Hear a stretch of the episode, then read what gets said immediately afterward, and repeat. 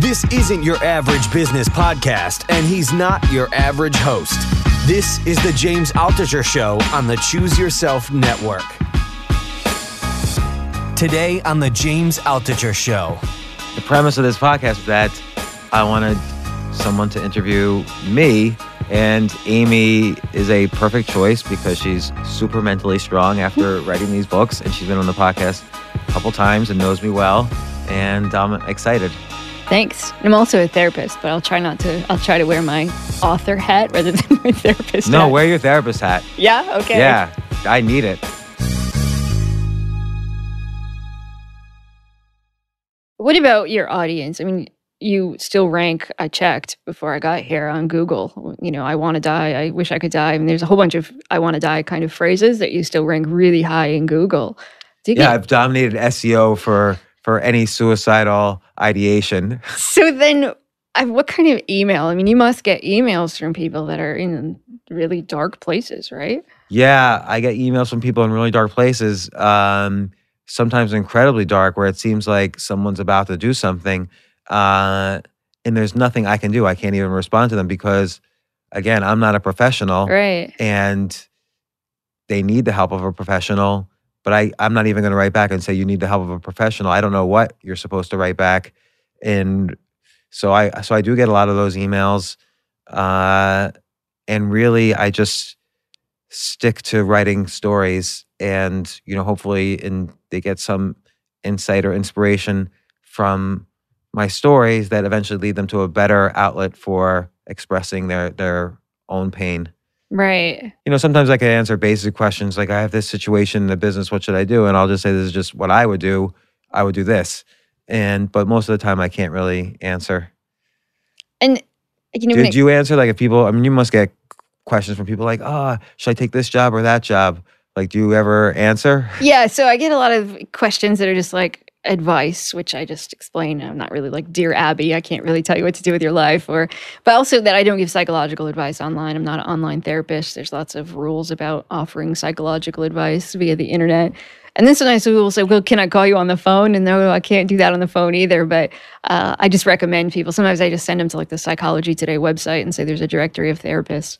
Seems kind of um, like the go-to response to say, if you want to see somebody locally, here's where you could do it. But I get so many questions from people in other countries where they don't have access to that, and I don't know what they do have access to, but they don't have mental health treatment readily available. And that's and I think one of the biggest eye-opening things for me is just how fortunate we are here in America that you can go get help uh, if you want to, and if you uh, you have health insurance and that kind of stuff. But so many people all around the world who can't even talk about it because it's so taboo over there. yeah and particularly like in new york city like there's a there's a probably more therapists than people Right. So- and uh, you know, I work a lot in New York, and so people will talk to me about their shrink, kind of like it's cool to have a shrink because everybody has one, and you go talk to somebody, and that's great, and it's not a problem. But in rural places where I've worked, it was embarrassing, or there's still a stigma attached to it where it's much more difficult, and partly because you're probably related to the therapist in town because there's only one, or it's you know somebody that you know, and uh, there's a lot of different issues around that. But hmm.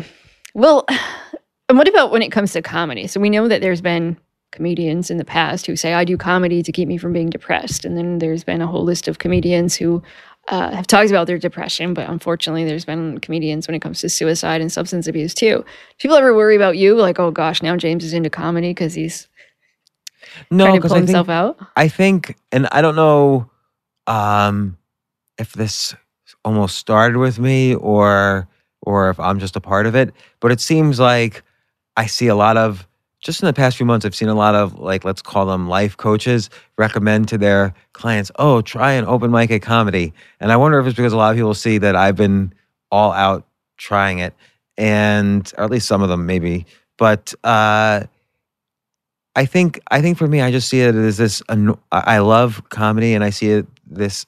I see comedians as kind of like today's modern philosophers, and it's also this incredibly difficult and complex skill. Like no, most people don't realize how complex a skill it is. Like it goes so far beyond just being funny and being able to tell a funny joke that it was just a challenge to to learn, and uh, and still learning. Like I don't think you ever. It's one of those things you never stop learning. Right. And yeah, I think for most of us, even who do public speaking, I would be terrified at the thought of doing comedy because we don't have that expectation of making people laugh and how scary it must be to to try to do that and what Yeah, a like- challenge. In public speaking, if you make someone laugh, the audience is grateful because nobody else made them laugh. So, Right. So that's great. Like the laugh is just a huge wave of relief for them, and it gives you energy. And you only have to do it once every few minutes, make them laugh to get that kind of response. If you did, if that, if you did the same thing in on a comedy stage, you'd be the wor- It would be the worst comedy set in the world. Right. And when you're doing a, a speech, if somebody, if they laugh, great. But if they don't, if you have kind of an off the cuff joke and it doesn't really take off, it's not a big deal. You just move on to the next thing yeah. and it doesn't matter. And, and it doesn't stress you out. Like, oh, I didn't laugh at that. All right, I'm going on. You could even address it. Oh, you didn't laugh at that. I'm clearly not gonna tell those jokes anymore. Like you could you could uh, meta address it. And I think you know, you've opened it up to making it clear that it's a skill. I think from a lot of us who don't know a lot about comedy, it comes across that people are either funny or they're not.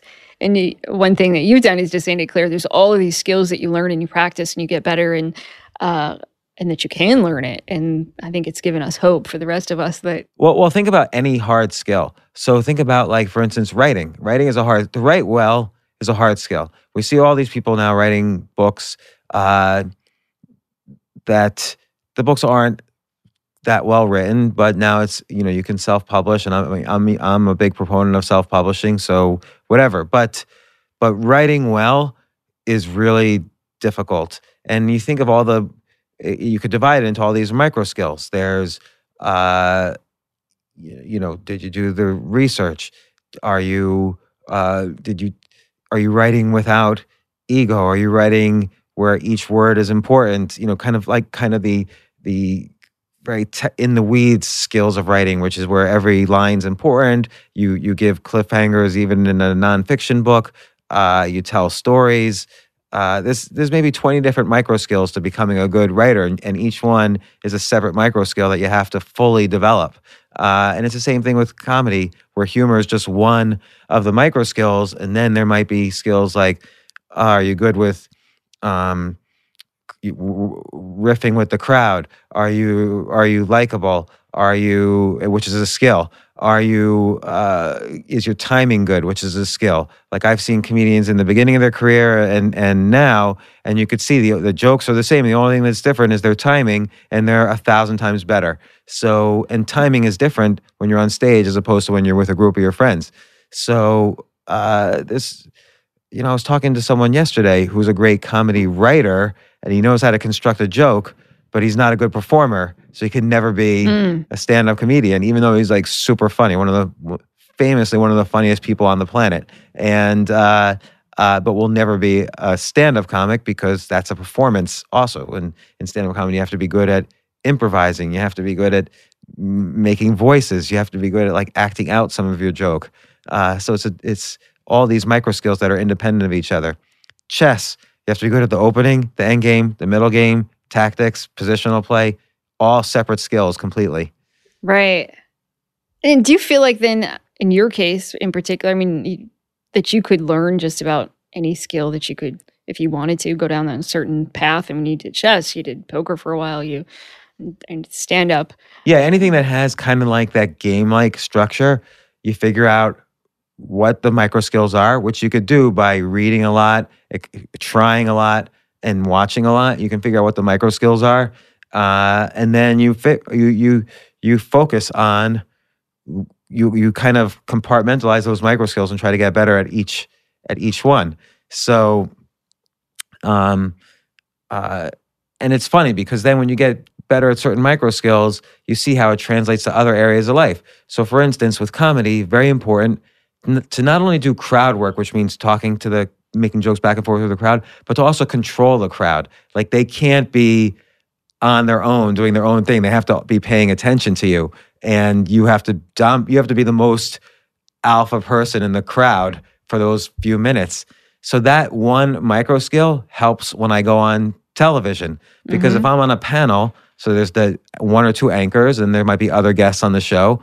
If I want to be noticed in the three minutes I'm on television with five other people, I have to make sure I'm quote unquote controlling the crowd, which is basically those anchors and those other guests. And so you have to know how to do that in a way that's not rude and that they're not even aware that that's what you're doing. And that's a micro skill in comedy that's unrelated to humor and it applies to so many other areas of life like sales, negotiating, um, dealing with employees, dealing with customers, uh, TV, you know, other things. I think that's important because I think a lot of people go into something, it doesn't work out the first time they do it. And they think I'm bad at, I'm a bad salesperson, or I'm just, that wasn't meant to be, rather than thinking I can learn it and that there are skills I can get to, to gain along the way. Right. So, I mean, this just relates to 13 things mentally strong people don't do. Like, if you give up the first time you try something, you, you can't get good at it, even if you're super talented at it. Like, I've seen, I I I was roommates once with this guy. His kid brother was probably the most talented chess player in history. He was 11 or 12 years old, and he was an unbelievable chess player. I have never seen talent like that.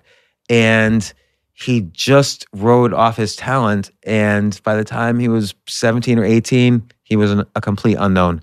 Like he Hmm. just never developed that talent into the.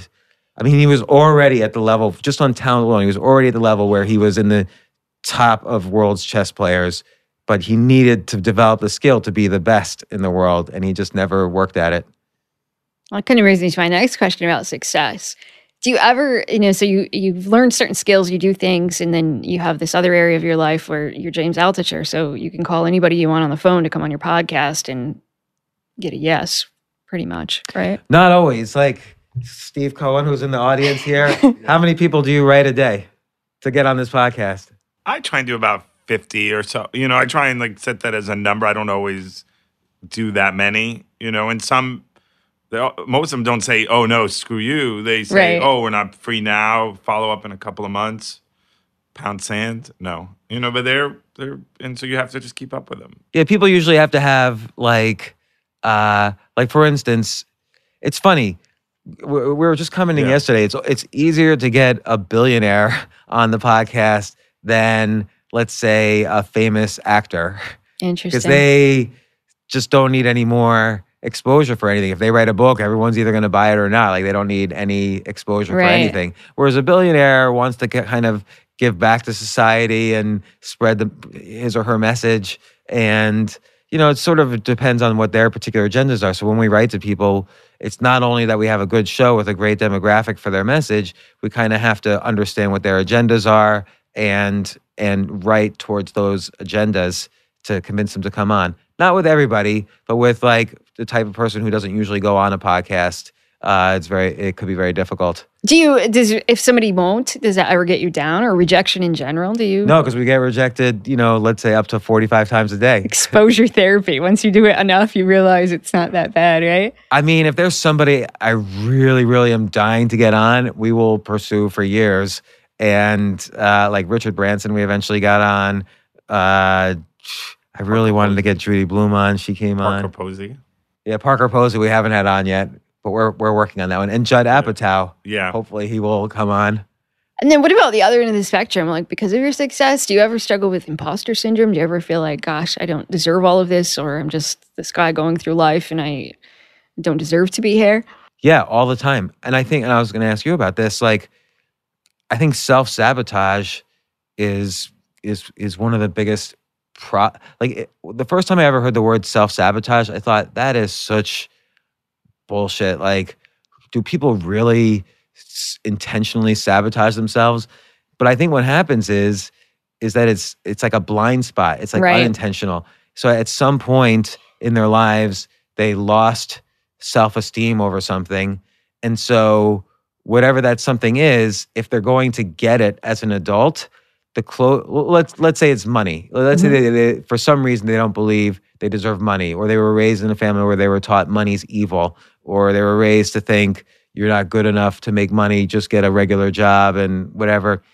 So let's say they're getting closer and closer to a big payday, like they're selling a company or they're uh, doing a, a big real estate sale or whatever it is. The self sabotage comes in is the closer they get to the date where the payoff is supposed to happen, the more and more anxious Right. they get. And then at some point, um, let's say the, the anxiety starts three months before the big payday. Um, at some point in those three months, they'll sabotage themselves. They'll call up the person who's supposed to pay them and they'll say, listen, just give me half right now and we're good. Right. And so they just sabotage themselves out of half of what they were going to make. And then the person might think, oh, well, he was willing to take half. I'm going to only offer 10%. And then suddenly it's a whole different ball game and they ruin their chances and it becomes a legal fight and, you know, boom. Or in a relationship, somebody might think, oh, I'm not worthy of somebody who is a, a good, nice, intelligent um, partner. Um, so, so at first that helps them because oh, I don't care because I'm not worthy of it anyway. And then they have confidence. But then they realize, oh, somebody does like me and I'm getting closer and closer to uh, whether it's getting married or having a solid relationship, whatever, they'll do something to self sabotage. Like Right. they'll get overly jealous or insecure or, you know, irrationally try to control things they can't control or competitive. And I I think self sabotage is a is a common thing. So that, and that happens to me all the all the time. That happens to me in like almost every area of life. So in terms of imposter syndrome, I think that happens to me with with everything I do. So you have to just be aware of it. Yeah. Yeah. Okay. And then what do you do when you sabotage yourself? Like, what are some of the things that you So do? so so I notice, okay, this is anxiety that's occurring because I'm self sabotaging right now, and I just have to sit on my hands. And how do you sabotage yourself? Well, I might do that thing where I'll call somebody and uh, like two months in advance of a payday Yeah. and say, listen, don't worry about it. Just give me half right now and we're all good. So I just sabotage myself. And they might even say, why would you do that? Just wait two more months and you'll get the payday. And I'm like, no, no, no, just okay. Like that's all sabotage. And, or, or th- being, let's say, you know, irrationally jealous or whatever uh, or or thinking that um, oh my podcast is no good or my writing is no good.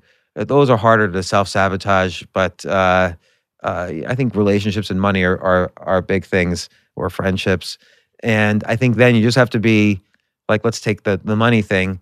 I have to be aware. Okay, this is the sort of thing I self sabotage myself on, so I should just do nothing. Since I don't know where my blind spot might be, I don't know which of my actions are going to be self sabotage. I should just do nothing hmm and sit on my hands as much as possible or deliver value like above and beyond what Yep.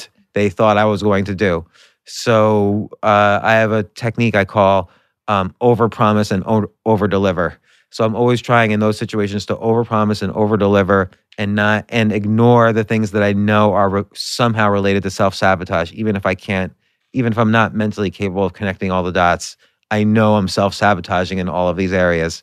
So it's going to happen somewhere. So the more successful you get, do you get more anxiety about, you know, am I worthy of this? Am I, is something bad going to happen? Yeah, because each new level of success is something unique. Like, let's say you made X dollars one year and you were anxious about that.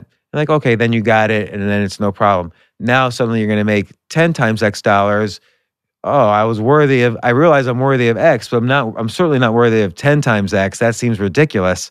And that's now you're, now you're in the game for self sabotage. Self sabotage is ready to attack you and you have to re- work you have to acknowledge in your head okay i'm i'm i'm going to self-sabotage myself and then you have to sit on your hands as much as possible And then what about the fact that you can call Richard Branson and he shows up? Do you ever just think like, how did this get to be my life? That I have these people that that come in here and they want to talk to me, and somehow I'm making this podcast and people are listening. And yeah like i'll tell you a story um and this is more related to business but i always had a saying for like a decade so i invest in a lot of private companies like angel investments and i always would tell my uh, so i have one partner for my angel these these private investments and i'd always tell my partner um, if the ceo of the company is calling me i'm specifically never going to call him back and i'm going to write that company off to a zero. Because if they're asking for if they got to the point where they went down the chain of their advisors and now they're calling me then they probably are going out of business. Like and i'm not going to waste my time even responding. And but then recently my partner started responding. He's like no you're wrong you should call them back because you're actually the person they really need to talk to oh, because now I've been through 30 years of building businesses and I have a lot of experience and I've been a, a CEO, an investor, a board member, an entrepreneur. Like I've I've been involved in big companies, small companies, built companies from scratch, made big companies bigger. So actually now I do have the experience. They should be calling me, but it was hard for me to realize that uh, I was delivering any value at all, other than a last recourse before they went out of business. So na- so I had to be told specifically that I'm not as as stupid as I normally think. Now I'm still largely stupid, but not as much as I thought. Wait, in your writing, you'll call yourself stupid a lot. Do you think that in your head? Like, will you think, oh, I'm so stupid? Yeah, because being smart in most air you can't be smart in every area. So I think a big I think my first big problem was after the, the first time I sold a business, I thought to myself, "Oh, I made a lot of money. That must mean I'm a genius because that's how society conflates money. I'm smart in everything now." And so I would just spread it all around. Like I'm I'm great at this, I'm great at that. I'm I'm I'm to invest in this. Everything I touch is to turn to gold. And then I lost all of my money doing that. And so I had to really teach myself not to be kind of arrogant in that way and just remind myself all the time that maybe I'm smart in like one or two areas, but stupid in almost every other area mm-hmm. and be willing to learn all the time in every other area of, of life. And look, that's how, as just a, a typical example, that's how I invest. I only invest in a company if the CEO is smarter than me at, at, at that business. And if the if my co-investors, I have to have co-investors, if my co-investors are smarter and have more resources than me, because it tells me they've done more work than me and the CEO is better than me at figuring out his business. So I don't need to think after that. Like if it's the reverse, if I think, oh, I'm smart, so I'm gonna, this is gonna be the biggest trend of the 21st century, uh, I'm gonna put all my money into it, then that's probably gonna be a failure. And then what about people? Because you'll say sometimes that you don't like people. And then I like you. Thank you. I'm glad. but uh, and then you have a interesting, and from what I've read and from what I know of you, you have an interesting relationship when it comes to humans. That you, I mean, there's been times in your life where you talk about being lonely, and you have times when you reach out to people, and then other times where, like, you'll say you're shy if you go to a party. Tell me about that. How does all of that work? Yeah, well, let me ask you as a as a therapist because this is the same question I've asked my therapist. How many close friends do you think a person should or could have? Five. I think about five is right. Uh, uh, so sometimes I have less than that. Sometimes I have a little more than that, but like around five for close friends. And uh, uh, I think in general, I'm a real poor. I, I, it's hard to say I'm a poor judge of character. I think at times I've been, I've I've either hated people too much right away or liked people too much right away. So I realized, uh, you know, I wasn't as good a judge of character as I thought, uh, one way or the other. And so I try really hard not to judge too fast. But like sometimes I'm just in a situation where like, ugh, I hate everybody here, even though I don't know anybody there. And maybe that's just a way to keep myself safe. I don't know. And then other times I'm also really introverted in the sense that like I could be social with my friends or in a group where I know a lot of people, but if I have to, if I'm in a, if I'm in a party where or a situation where I have to get to know a lot of people, I can't do it for more than like a half hour to an hour, and then I have to recharge. So introversion in the sense that I don't mind being around people, but I have to recharge very quickly and and often.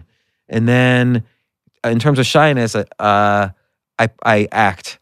So Mm. I'll just say to myself, I can go. I'm gonna play somebody who can just talk to anybody, and then I'll just go off to any anybody and talk to them, and that's how I get. But I'm just uh, naturally shy though. Outside of that, Right. Okay. Huh. And I, I think people are, would be surprised by that, right? Because you're James Altucher you're on the you're a podcaster and you put your story out there for millions of people. How can you not want to talk to people? well, and, but uh, uh, this is where stand-up comedy or public speaking helps. Is that you get used to Right. talking to strangers uh, in a very public setting where all eyes are on you. So that that I so so that doesn't necessarily help with shyness. Except what I'll do is again, it's using a micro skill in one area and it to to apply it to another area. I'll take that same performance like skill like being able to perform and having and having a commanding presence, and then I'll be able to go up, uh, playing that role. I'll be able to go up to people and, and talk to people. How much do you care what people think of you? Uh, usually zero. Really? Yeah. I mean, I want people to, uh, like, I really hate it when I get too much hate. And I, for some reason, I get a, a lot of hate, but I also get a lot of not hate. It's just that the haters tend to be more vocal. Uh, Do you read articles about you? Do you read Amazon reviews? Do you read stuff that people say? uh, I'll read articles that are about me, and some of them are, are like unbelievably hateful. Like I don't even know why they would make up these lies. Like like people, uh, it's even people I know will write, will just make up lies just to get. I don't know. I get I get a little upset at that. Like why I would call them. Why did you just say that as a lie? And nobody would ever have an answer for me. And uh, anyway, um, but uh, in general, I don't really care what people think. Do you, you read reviews? Like if people review your book, do you read it? Do Not read- really, no. Do you still read comments on your blog? Nah. I mean, unless, unless, you know, it's like one of those things. Um, this is how I treat comments on the blog, because that's something I can control. I don't invite someone into my living room if I think they're gonna shit on the floor. So Mhm. if co- someone comes in my living room and shits on the floor, I kick them out. So if someone is just insulting in my blog without, they're allowed to disagree, of course, and then it's a discussion. But if they just say this guy, he should be dead or whatever, then I'll just delete it. And then how do you decide to let into your inner circle if you're somebody that says I'm not always a good judge of character? How do you decide who to to put your energy into? You've said you're notoriously not good at uh, keeping in touch with people. I think I think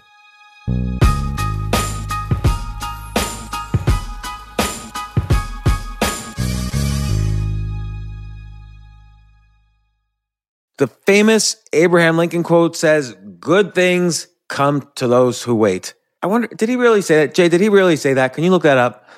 Regardless of who said it, that's only part of the quote. The full quote is, Good things come to those who wait, but only the things left by those who hustle. Well, if you're a business owner and want the best people on your team, the same applies. Uh, And listen, I've interviewed 1,500 people now and a lot of entrepreneurs. I can safely say the one thing consistent among all entrepreneurs and CEOs, the, the successful ones, is that it's all about the people you surround yourself. You, if you hire well, you're going to have a great business. And, you know, thankfully, ZipRecruiter puts the hustle in your hiring. So you find qualified candidates fast. This is so important. And I, I want you to try it. You could try it as a potential employer or employee. You can try it for free at ziprecruiter.com slash James. ZipRecruiter's smart technology finds top talent for your roles right away. Immediately after you post your job, if you're hiring, ZipRecruiter's matching technology starts showing you qualified people for it. And I will tell you that I signed up on ZipRecruiter as a potential employee. You know, I just wanted to see how it works. And right away, it started matching me with really amazing potential employers. So give it a try at ziprecruiter.com slash James. Let ZipRecruiter give you the hiring hustle you need. See why four out of five employers who post on ZipRecruiter get a quality candidate within the first day. Just go to ziprecruiter.com slash James to try it for free. Again, that's ziprecruiter.com slash James. ZipRecruiter, the smartest way to hire.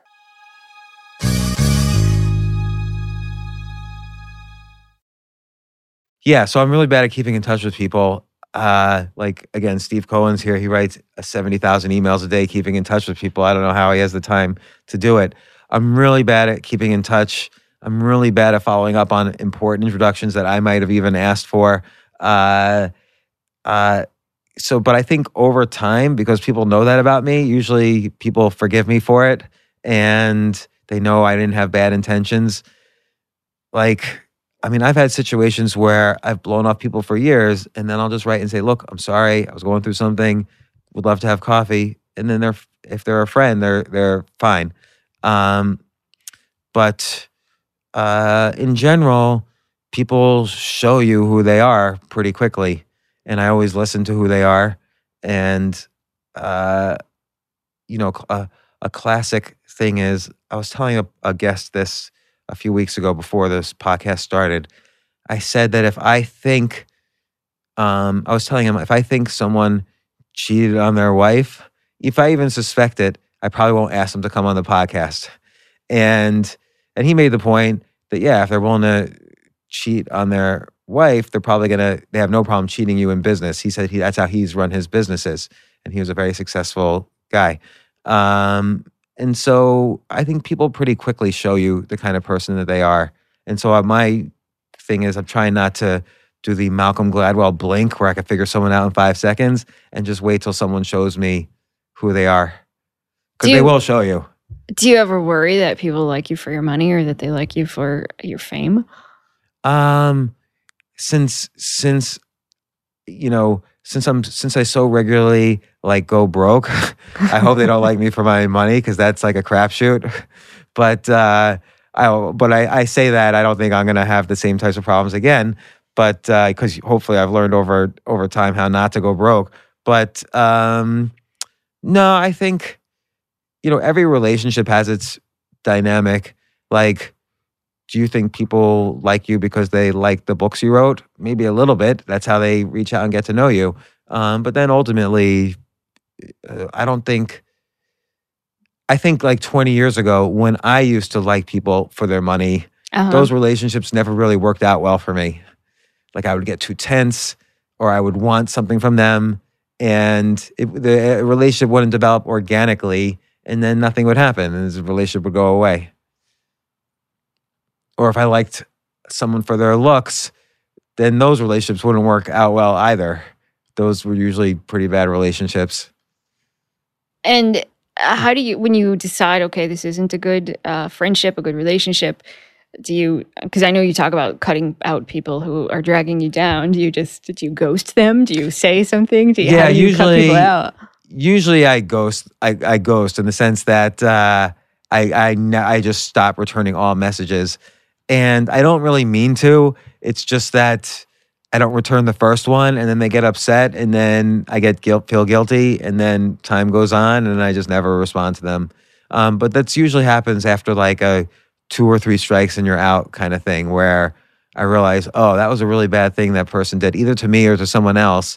And if I see that a couple of times, then oh, this is not this is not good for me.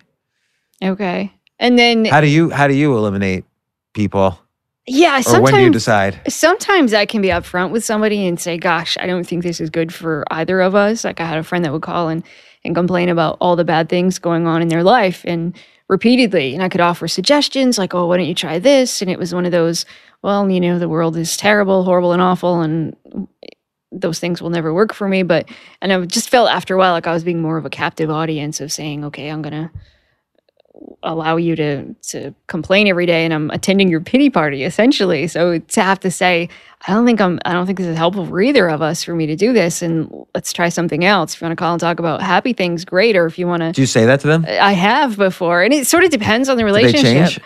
Uh, some people so i have one friend and we have conversations now and it's not that like i won't be there for you when you're down or when you're in trouble in life but I, you know i actively want to say i'll walk beside you while you try to fix it. I don't want to just stay stuck in your misery and sort of become codependent in keeping you stuck in your misery or um, and so i have one friend and that's worked that we've been able to sort of work through that and to say you know gosh i i want to still be friends with you but not in a way that isn't healthy for either of us. See, I think people have to be kind of at the same level in the sense that let's say you thought the world was miserable and everything was miserable, then you could join in the pity party. You could attend that Right. pity party together, and that might be a fine friendship, or at least it might have an opportunity to last longer. right Um, but I th- I think just like in any romantic relationship or friendship or anything, if you you know in a in a romantic relationship you're in romance with the other person. In a friendship you're friends with the other person. You're not the therapist or the parent.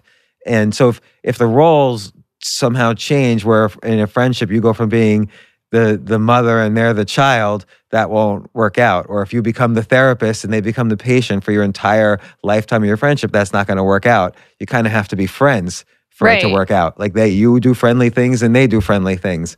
Right Um, and uh, I think people have to be kind of at the same level for those things to work out.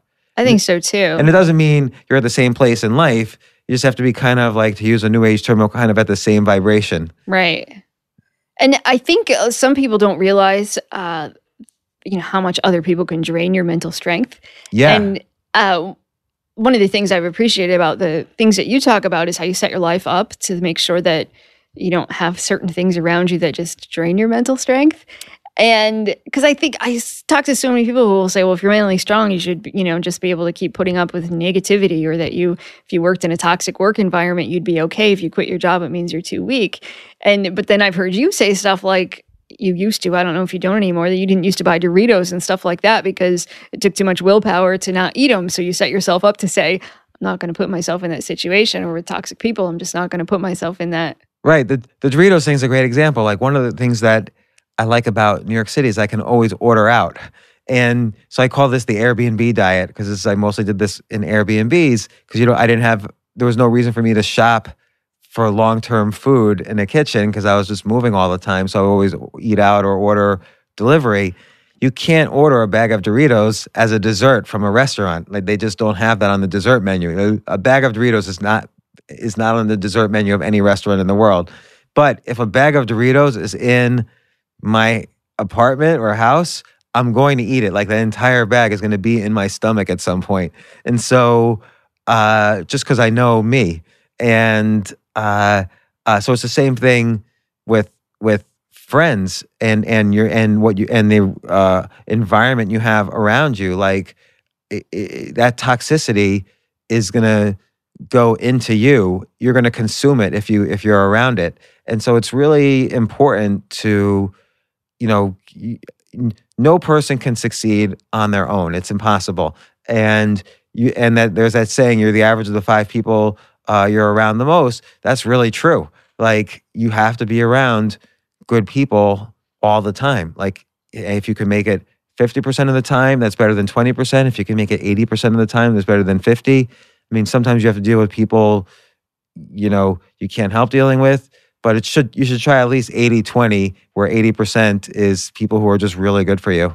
Yeah, I agree completely. And then how well, I mean, where do you put your mental energy? You only have so much time, you only have so much money, so much resources, so much mental energy. How do you decide where to put it? So you set yourself up for success in lots of ways. So you say, okay, I'm not going to waste my time worrying about junk food in the house, and I'm not going to worry about uh, toxic people being a drain on me. Is there other stuff that you do that sort of set you up for success? Because I think that's really important.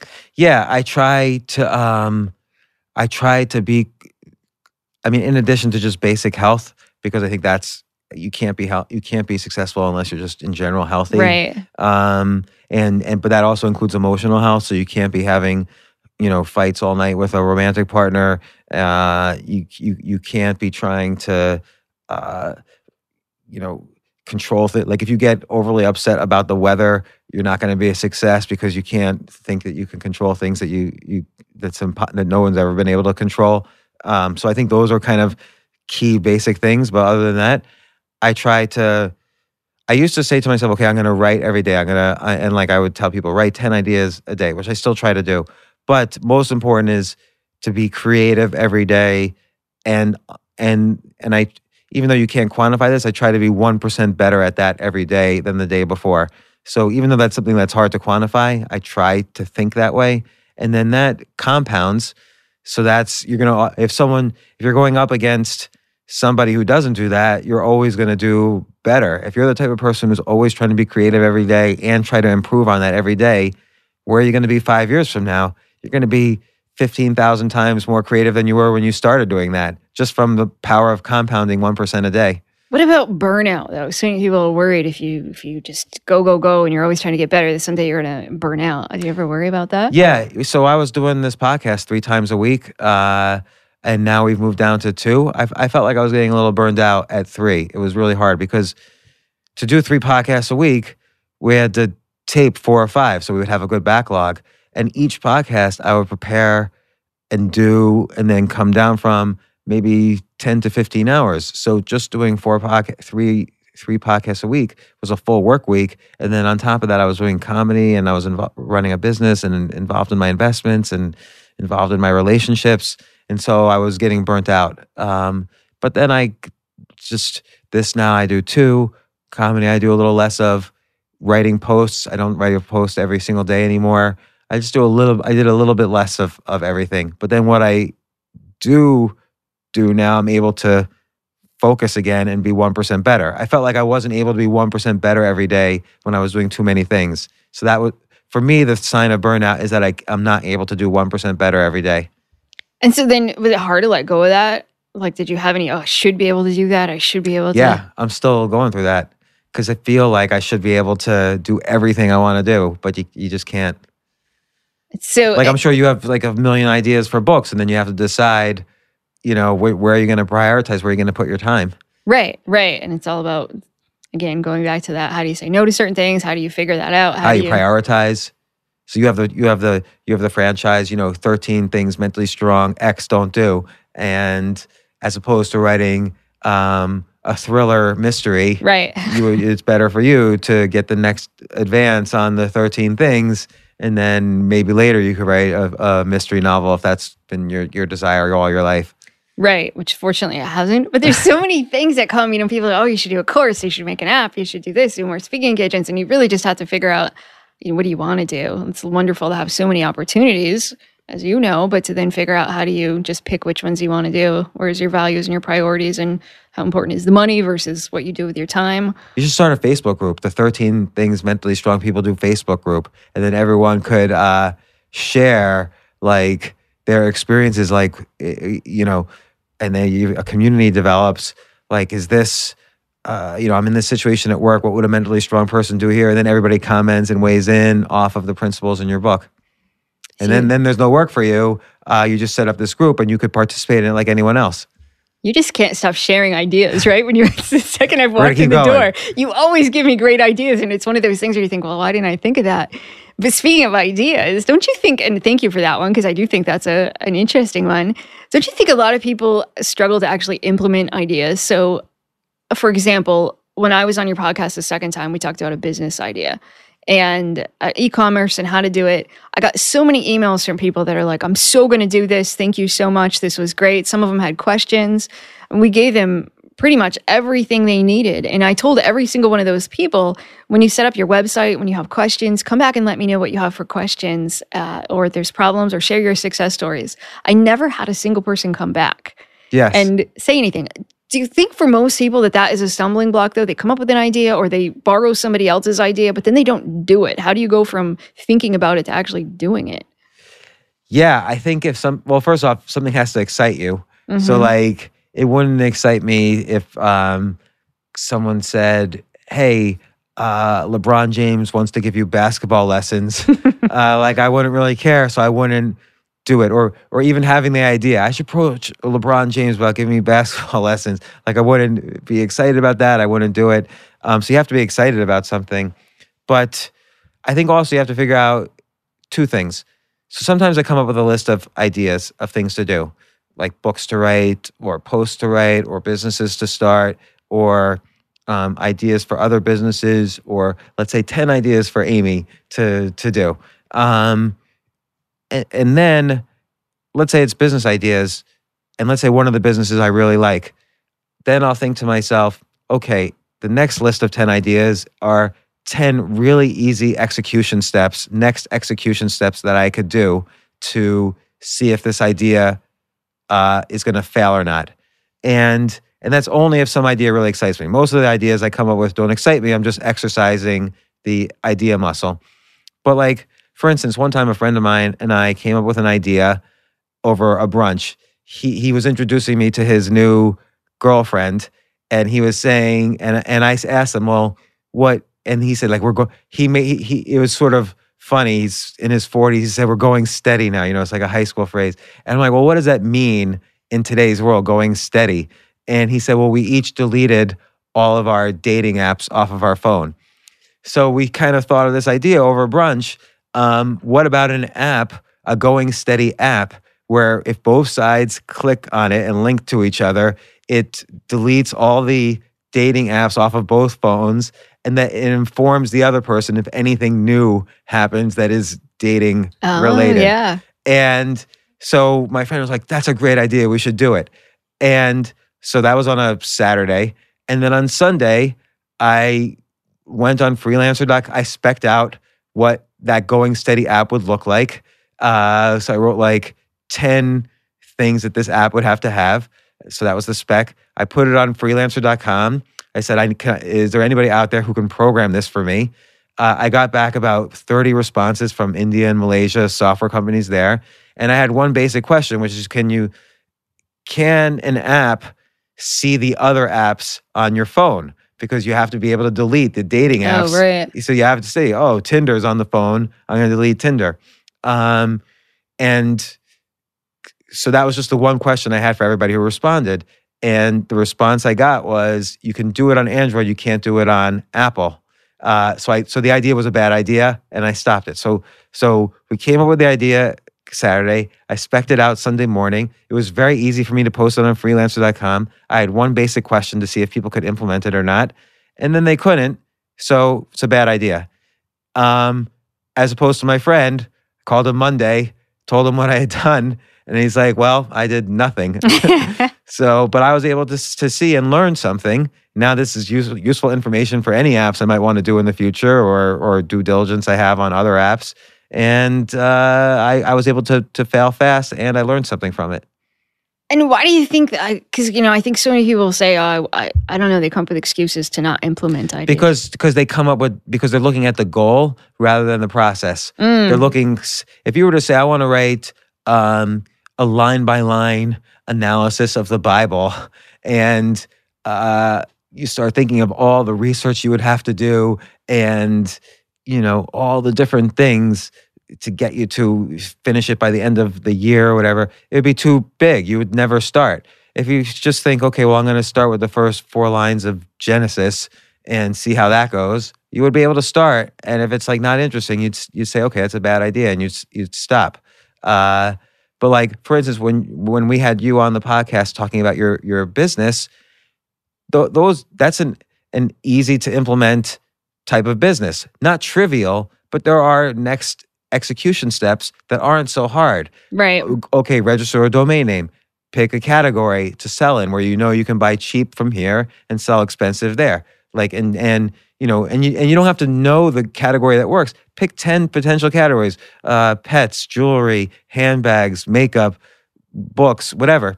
And then you can start the research. Uh, and so you can come up with 10 e- easy to execute steps, no problem uh, but people don't do that. They focus too much on, oh, this is too much work for me, and I first I have to make the mortgage every month and take my kids to school, and they don't think of these easy to do. Like the entire time I spent on that Going Steady app was probably 15 minutes altogether, 20 minutes, five minutes to outline it, five minutes to post it on Freelancer, and five to 10 minutes to ask a bunch of questions to people who emailed me back. Yeah, I run into a lot of people who will have a to do list, and if they checked off the things on their to do list, it would be like 12 minutes. And, you know, make a phone call, do this really quick, do that. But sometimes I think we talk ourselves into thinking it's bigger, harder, or something that we can't do. And that, for instance, is people that had emailed me, they all sounded so excited, and this is going to be great and wonderful, and I can't wait to do it, and it's extra income. And, and then they don't. And that had happened in my real life too, that people would ask me about it. I'd tell them everything they needed to know. I was excited about it. They would sound like they were excited about it, but then people don't do it. And so I think you're a wonderful example of somebody who says, okay, not only am I an actual idea machine, but then you pick and choose which ones to do and then you actually go do it. Yeah, and like a lot of things, like for instance, it's really hard to write a novel. Novel seems like a big, hard thing to do. But if you write 300 words a day, which is about two or three paragraphs, um, and you could write 300 words a day uh, on like, if you're on a subway commute or a bus commute, it's just four or five stops. You could write three or four paragraphs. And you can do that every day instead of just reading the New York Post or some gossip column or playing some game on your phone. You can write 300 words a day, no problem. Everybody in the world can do it. Nobody doesn't have enough time to write 300 words a day. You would have, uh, uh, you know, 100,000 words in a year, which is bigger than the average novel. So you would be able to write and rewrite a novel in a year. And you could do that every year. You have, let's say you have another 40 years to live. You could write 40 novels if you only wrote 300 words a day. Right. Uh, and so there, there's there's nothing out there that you can't do the easy steps. So even take like stand up comedy. in any town, some bar has an open mic night that nobody goes to. So there's no real reputation risk. And you could just go at six o'clock at night to some bar where there's four other people listening and you could try some stupid jokes that won't work. And you just did it. You just did stand up comedy eh, for the first time. And so there's nothing no that everything has easy first steps that you could do. And you know, all the things that you talk about are, you know, as a therapist, these are all in line with things that we try to get people to do. But so to recap, you when it comes to rejection, you just do it. Exposure exposure therapy for rejection, you know, it's not that bad.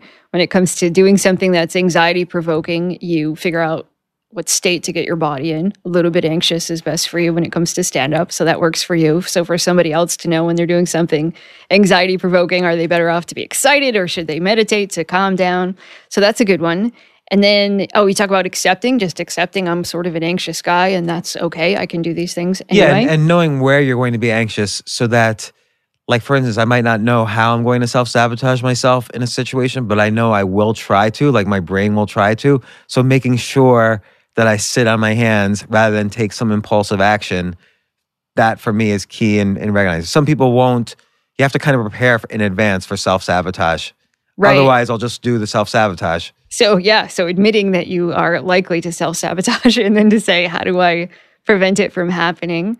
And then you set yourself up for success. So, you say, I don't buy the Doritos. I separate myself from unhealthy people so that I can have a successful life. And then you focus on the process rather than having these clear cut goals so that you're not either a complete failure or a complete uh, success. You just say, what's the process? What else? There's lots of things that you, all of these little skills that you probably um, maybe you know, but that we often teach in therapy, but boom, boom, boom, boom, boom. And you've described them and how they implement in your life. So even though you say, I'm not a self help guru, but this is what works for me, I'm not surprised that it works for other people too, because uh, those are all strategies that work for lots of different things in life. Yeah. And the only reason I don't ever portray it as advice is because I just think it's for me, I like to write. So it's much more interesting for me to tell it as my own story, like my own horribly shameful and embarrassing story, um, and then how I learned from it. So, uh, but yeah, I mean, uh, that's why I enjoy writing. My my only problem now is my my anxiety now is I've kind of written about going broke uh, in five thousand different ways. Like I used to for seven years, maybe I wrote an article every single day. So that's you know over twenty five hundred articles and a lot of them had to do with failure and bouncing back. And I would legitimately try to slice it in different ways. Like there's different things to look at. Like if I failed at money, how did it affect my relationships? How did it affect, you know, my drugs I was taking? How did it affect jobs I had or homes I own? Like I I I, I sliced and diced my experiences in so many different ways. My anxiety now is what do I write about? So then I would write about pop culture things that excite me and why and how it fits into my ideas. But I think a challenge for me is to find new outlets for creativity. Even though I enjoy writing so much, I have to sort of dip into new resources somehow. And that's that's been kind of a stumbling block for me. Do you ever worry if you're successful and you stay successful, like people will won't be as interested in watching what happens to to James next, or if you can't always talk about failure that people won't be able to relate to you as much? Yeah, completely. And I study other people who get through that hurdle successfully. You see some comedians who are obviously super successful, but they're able to still relate to audiences, and I study how they do it. Um, but I think that's a that's a challenge too. I, I don't get worried as much as that as I see often people who have been super successful for 30 or 40 years, it's in their brain so much that they're successful and that they're either billionaires or famous or movie stars or whatever. They don't really know anymore how to connect they've lost the ability to connect to the average person. So I get, I get, I think that's more of a danger than not being able to relate people is not being able to even know remotely how to relate to people. Um, but for me, I'm just, I am always just trying to find material. So everything bad is copy. And so you still want bad things to happen or bad things to analyze. But I don't like ranting about political opinions. I don't like, you know, doing all the garbage people do on, on Facebook all day long. Um, so yeah, I do get I always get worried what's the next source of creativity? What else can I try to keep learning? Right. And and the fact that you stay, I mean, again, people always ask, is that what James is really like when the microphone's off? But that they feel like they know you just from the way that you write. I always that- tell people I'm much more disappointing in person. Because then when I when I write, I'm always like uh, in the gutter in the beginning, and Right. crying and whatever. And then by the end, maybe I figured something out, maybe I didn't, but it's still a little disturbing. And I think I'm a little bit less interesting like than that in person. But some what was I just listening to? Oh, the story that you told about um, you were going to pretend to be psychic on the airplane because Yeah. somebody's name. Oh yeah, the stories that you tell sometimes are, you know, kind of like a little bit uh, things that I wouldn't expect them. Then when you tell a funny story like that, but it's like in a you invested all this time into pretending that you were going to be psychic if you ran into this one particular person. Uh, and that worked. And then I mean, I got to pull off the prank. I forget which podcast I talked about that in.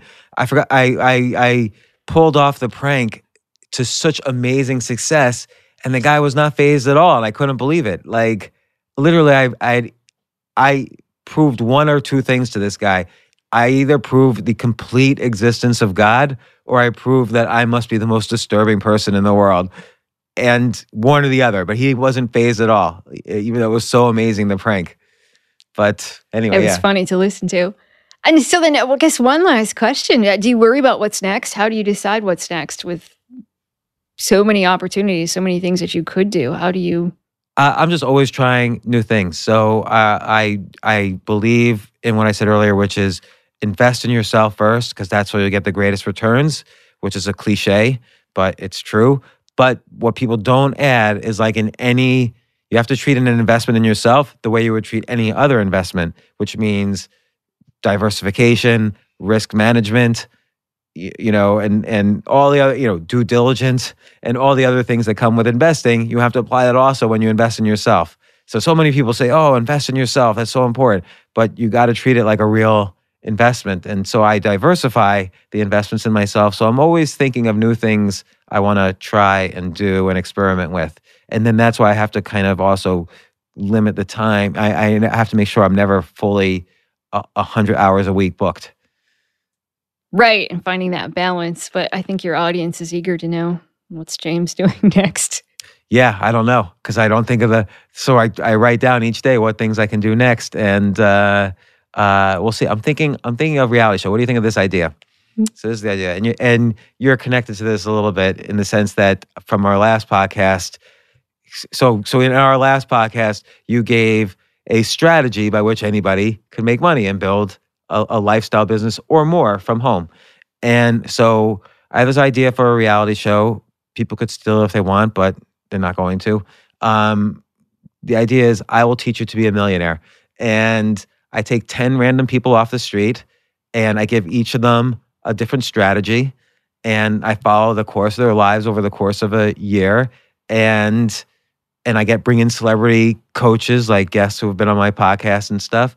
And over the course of a year, I either make most of the millionaires or on the way to a millionaire, or some will fail, and we'll see there, there'll be drama around that.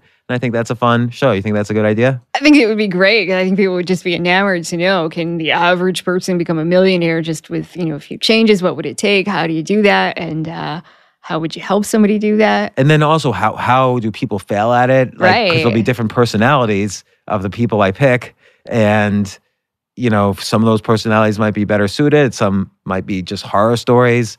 Uh, uh, but all of them starting from scratch. I would give them a completely new strategy that they had never done before. And one of those strategies, for instance, might be your your the strategy you use.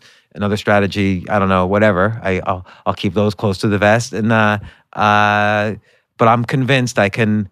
It was really a test for me. I'm convinced I can take anyone off the street and make them a millionaire. So that's an idea I've been debating. I think it would be fascinating to watch. Then, is it a motivational issue? Does somebody have an impulse problem? Do they self sabotage? Do they right? And then the people who do co- become successful, what was it that helped them? Yeah, please do that. Yeah, I wonder if I should do it as a podcast or a TV show or a book. I feel like people would want to know the characters. They're going to want to see them like on Yeah, TV. I feel like. TV is the best. Then okay, then then you have to ask. Well, TV, there's so many people in the way between you and the decision and, and the money. Maybe YouTube is the best way. I don't know. Right. Well, that's I heard Instagram just came out with a TV. Yeah, and- IGTV. Right. So there's all all these possibilities. So so okay, so here's a great example though. The first step would be I could figure out the strategies. The second step could be maybe I figure out three or four people to start this with. And I start this as a little bit of a YouTube series. So I could just start videotaping and interviewing people and giving them the strategy. And I can do that within the next week. I could literally start this project within the next week. And so that's an idea I'm debating. Right. Because I think for most of us, we'd think, oh, I'm going to start a TV show someday. And then someday never comes It's hard to, to fruition. So, right. And we talk ourselves out of it. So, when you just come up with that and then you think, okay, what are the steps and how do I get that going? Then, yeah, if you can start a TV show in one week, game on. yeah. All right, I'm going to do it. Okay, we're going to hold you to it now. Well, Amy, thanks so much for coming on my show to interview me. Was it hard to research? And no, because there's stuff everywhere about you. But as a human being, you know, clearly you're fascinating. Forbes calls you the most fascinating human on earth, something along those lines. But then as a therapist, of course, to know, well, what makes James tick?